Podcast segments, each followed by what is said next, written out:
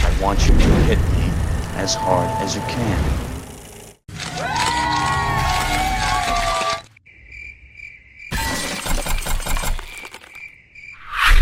I think the trailer for Natural Born Killers said it best. So I'm just gonna start with that.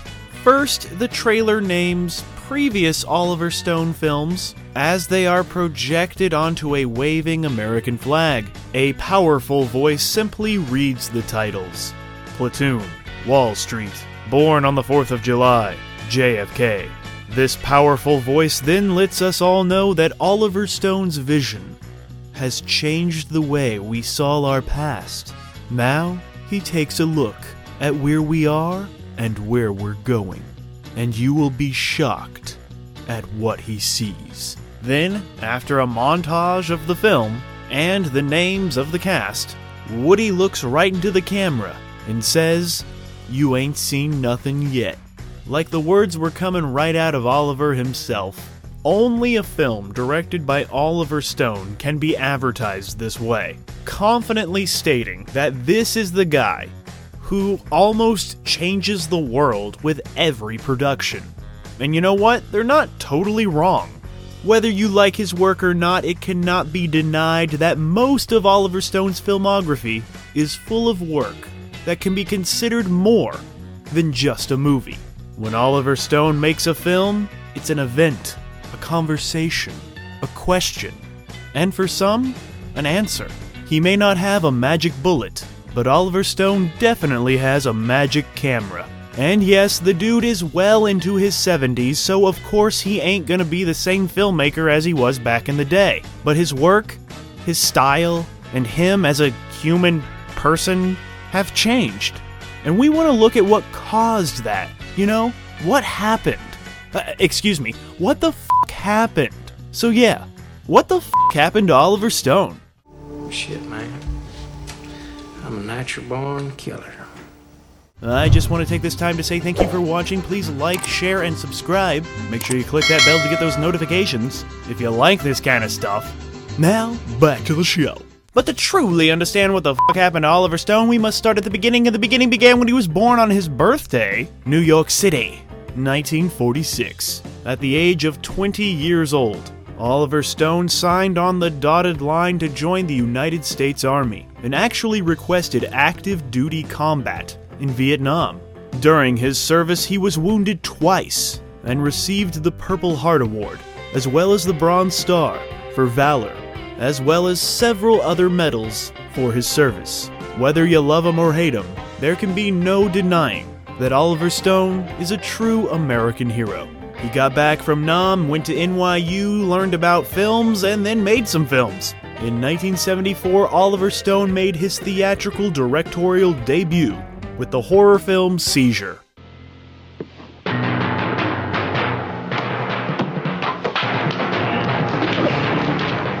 He also directed a box office bomb called The Hand, starring Michael Caine's hand.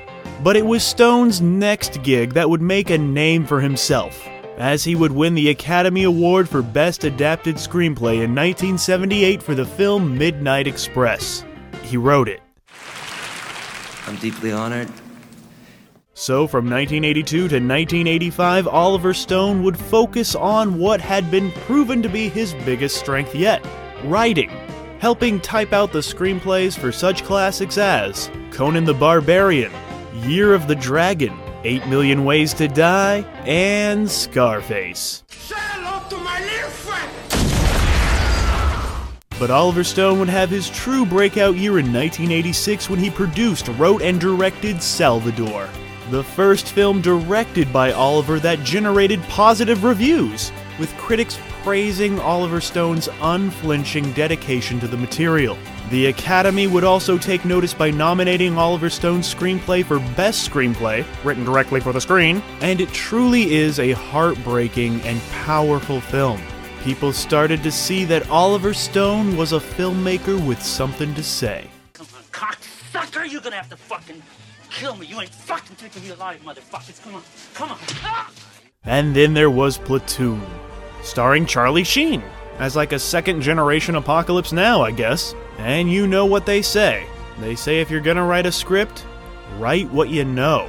And for Oliver Stone, what he knew was the horror of war. Platoon took home Best Picture in 1987, as well as Oliver Stone winning Best Director. Platoon would cost $6 million but pulled in a massive 138.5 million, and has been hailed as a masterpiece by nearly everyone who's seen it. It was a hectic, hellish shoot, and was so real that it triggered Oliver Stone's PTSD. War films have never been the same since Platoon, and that's actually a great thing. This right here is pretty much the first time the world got to see, with fresh eyes, from a veteran, what it was like, or at least as close as cinema will allow.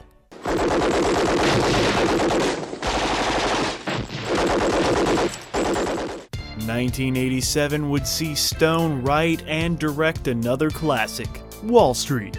This made $44 million off a $16 million budget. Yeah, money. Greed is good, I, I think, that's what I'm told. Critics would praise Oliver Stone's unflinching willingness to delve into the shady world of the stock market, winning Michael Douglas a well deserved Best Actor and Daryl Hannah a well deserved Razzie.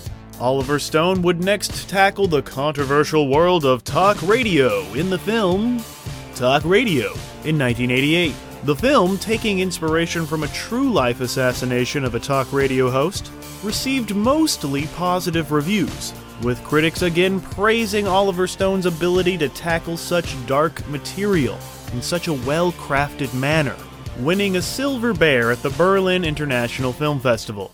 I don't want to hear anymore. Stop talking. Stone's next film would be his second of his unofficial Vietnam War trilogy, Born on the 4th of July, proving once again that when it comes to war films, Oliver Stone is in a league by himself.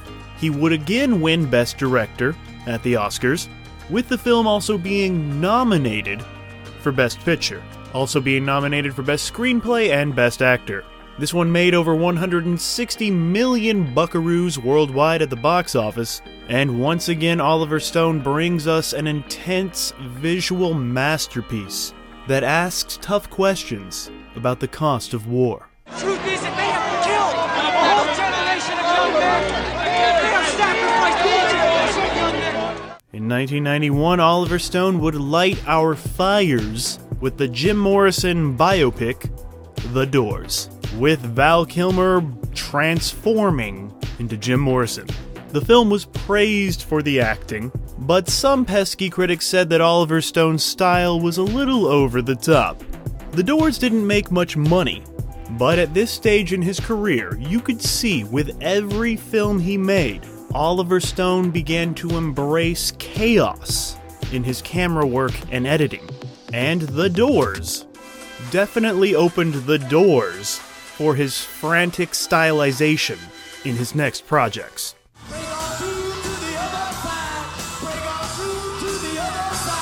Next up would be one of the most divisive films ever made JFK. The film is an over three hour long depiction of what some say may be the true story of the aftermath of the assassination of President John F. Kennedy and the alleged government cover up. And this was met with mostly positive reviews. And even if those pesky critics didn't quite agree with the conspiracy theories that Stone was presenting, everyone respected the craftsmanship of the film. Oliver Stone called making this film, especially the assassination sequences, one of the hardest things he ever did in his life. And the dude went to war, so that's saying something. JFK would go on to be nominated for eight Academy Awards, including Best Picture, Best Director, Best Screenplay, and would win Best Cinematography and Best Editing. It went on to make over $200 million. This film actually led to the Assassination Disclosure Act after Oliver Stone showed it to Congress. So, yeah, movies can actually, you know, make a difference. Man, the controversy surrounding the film has never died down, as it is still talked about to this very day, like how I'm talking about it now on this very day. back, and to the left. In 1993, Oliver Stone would release the last of his Vietnam War trilogy with the box office bomb, Heaven and Earth. This time taking the point of view of a young Vietnamese woman during the war. Critics said Heaven and Earth was a little lacking compared to the strength of his earlier films, but Oliver Stone still cries every time he watches it.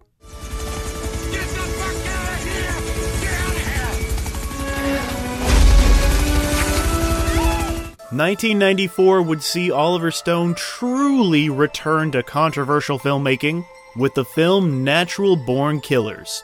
This film was meant as a piece of social commentary on the irresponsible glorification of crime by the media, and it was based on a script by Quentin Tarantino. But Quentin Tarantino absolutely hates what Oliver Stone did with it. Natural Born Killers would be a box office hit with over $110 million on a $34 million budget, and this has been called the most expensive experimental film ever made. And Oliver Stone was definitely experimenting on set with different types of cameras and drugs. And all those drugs can definitely be felt with every viewing. Watching Natural Born Killers too many times will make you go insane, and unfortunately, it has been accused of influencing some real life crimes. But yeah, if you killed someone because you thought Natural Born Killers told you to, then you completely missed the point of the movie. It's actually very complex and symbolic. It's the most violent anti violence film ever made, and that climactic prison riot scene is absolutely unbelievable especially since it was filmed in a real prison with real inmates who were in for real violent crimes. But Oliver Stone, he don't give a fuck. Even very recently, Mr. Stone has compared Natural Born Killers to the current state of mainstream media, giving Fox News and CNN as examples, claiming that the media has an obsession with true crime and our society has a fixation on violence just like his movie. Oliver Stone's next film would be on another president. This time it was everybody's favorite president, Nixon! With Anthony Hopkins. The film would receive four Academy Award nominations, including one for Stone for original screenplay. And while critics called this one engrossing and well acted, audiences weren't that interested in seeing a three hour long biopic on Nixon. But it's a good movie, y'all. President! President!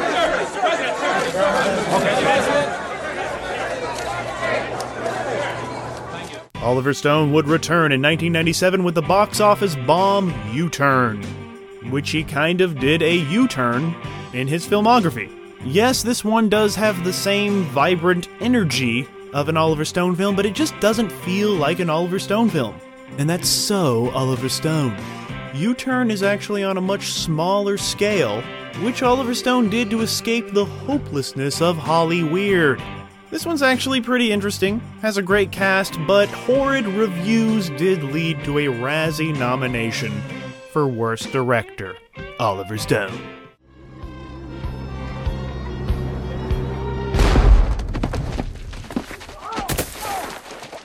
Next, the man who showed us the raw, wild insanity of the battlefield would do the same with the football field, with any given Sunday in 1999, which made over 100 million buckaroos. It's a film about the dark, sketchy, controversial world of professional football Americano. This one does not hold back one bit, it shows you all the sex, drugs, and rock and roll and uh, everything else that comes with throwing a ball professionally. Of course, the NFL wanted nothing to do with this wild and crazy ride of a movie. Critics called this film a return to form for Oliver Stone, with him still embracing his fast paced, trippy JFK natural born killers drug fueled craziness. It's an editing style that he compares to Cubism and Picasso. But it seems like Oliver Stone was hitting those mind altering substances a bit too much. And in that year, 1999, Oliver Stone was arrested on drug and alcohol charges. And in lieu of jail time, he was ordered to go to rehab. A few years later, in 2004, we would finally get to see another Oliver Stone movie, as he would take on the sword and sandal genre with his historical epic, Alexander. Once again, controversy arose with alleged historical inaccuracies and issues with the depiction of Alexander's sexuality. However, all that controversy was overshadowed by just how bad the movie turned out to be. Alexander was not so great. Everyone is trying their best, I guess, and I respect Oliver Stone for taking risks here, but Alexander is a little too much. There's like a pink battle scene, and I fucking hate that CGI eagle. The film did make a solid $167.3 million, but with a whopping $155 million budget, it was ultimately deemed a failure. And over the years, Oliver Stone would re edit and re release this confusing mess a countless number of times. I've actually lost count on how many extended director's cuts there are of this movie, and each one is not great. In 2005, he was arrested again for possession of an undisclosed illegal drug. He was fined $100 and has not had any legal trouble since. Good for you, Oliver.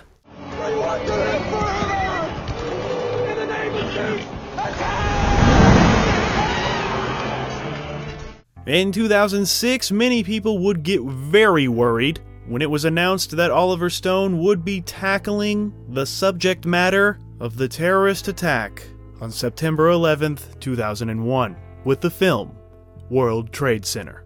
Many, many people rightly feared that the controversial filmmaker would bring some of those hot takes into a film about a still very recent world altering tragedy, especially with fellow crazy person Nicolas Cage attached. People were very worried. We were not sure what we were getting with this one, and we were not sure that the world was ready. It had only been a few years since the real attack. But the film World Trade Center, it actually turned out to be a respectful, non political film about heroism and bravery. So this Oliver Stone film was controversial for not being that controversial, actually, which is so Oliver Stone. It made $163.2 million worldwide.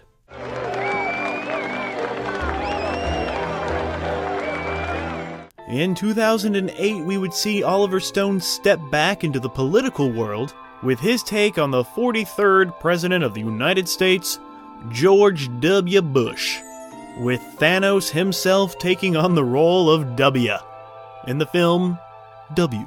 Critics were split down the middle of this film. Some loved this political satire, but at times it did feel like an expensive SNL skit. But the cast is great. It just might have been a little too soon to turn his camera on this president, who was like still in office. Sometimes you need to let history, you know, sit there and breathe. But many people liked that Oliver Stone treated W as a human being. And many people hated that too. God bless America. Oliver Stone would then return to the world of greed, being good with the sequel to Wall Street called Wall Street Money Never Sleeps in 2010. This movie actually made a lot of money, a respectable 134.7 million, but it simply could not meet the critical heights of its Oscar winning predecessor. Everyone was just expecting it to be a little better. Shia could not save this one. In 2012, Oliver Stone would tackle the world of the Mexican drug cartels with Savages. Critics called it too messy, but it's fun, and it doesn't exactly feel like an Oliver Stone movie, but it does have its moments, and it has two endings. So yeah, you know, it's it's it's savage. Then in 2015 came the stoner comedy Oliver Stoned which Oliver Stone had absolutely nothing to do with. Oliver Stone would then try to make a movie about Martin Luther King Jr., starring Jamie Foxx. But when that project fell apart, Oliver Stone was looking around for biopics, and decided to bring to the screen the story of controversial figure Edward Snowden with the film Snowden in 2016.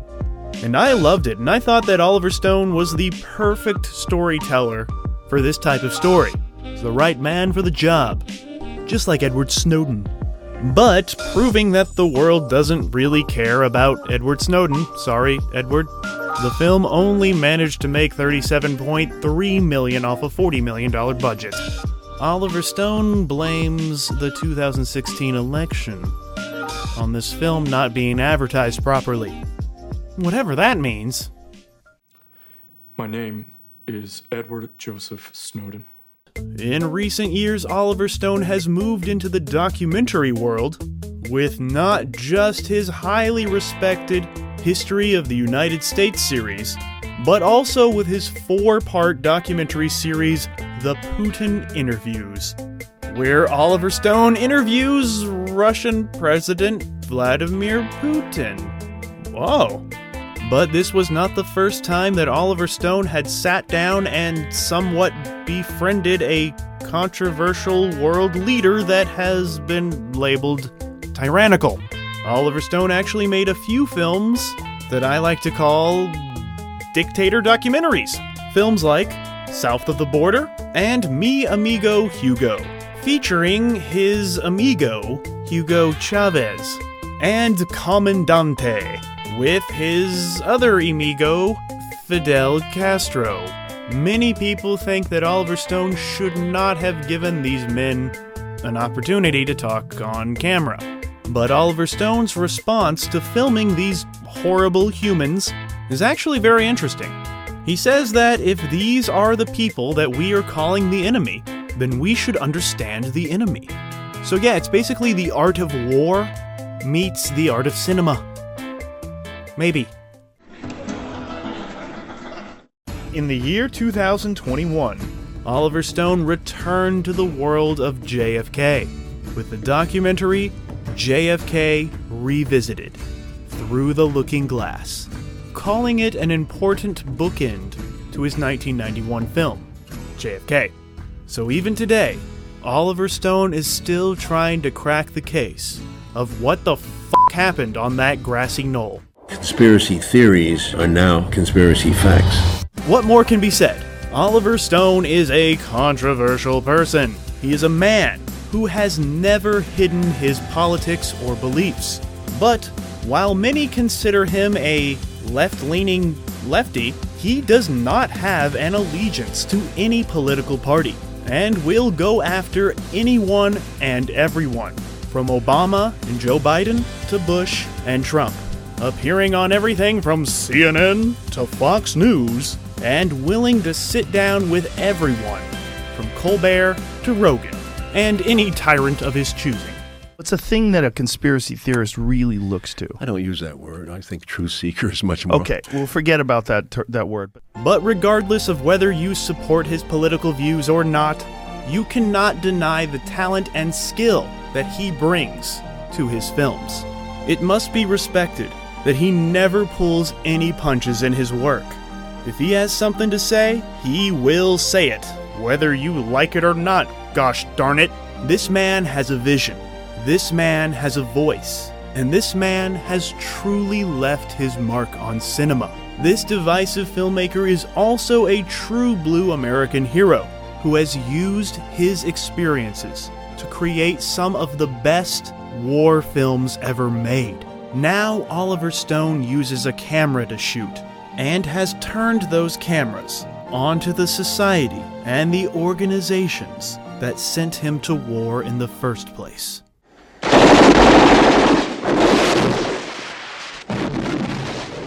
In today's world, there is no shortage of controversial subjects to tackle onto the big screen. And if ever there was a filmmaker capable of crafting a pull no punches political story that shines a light directly into the eyes of our society, it is Oliver Stone. So thank you for your films, thank you for your service, and thanks for the controversies. So nobody should give a f- about what the f- happened to Oliver Stone, because he's doing just fine.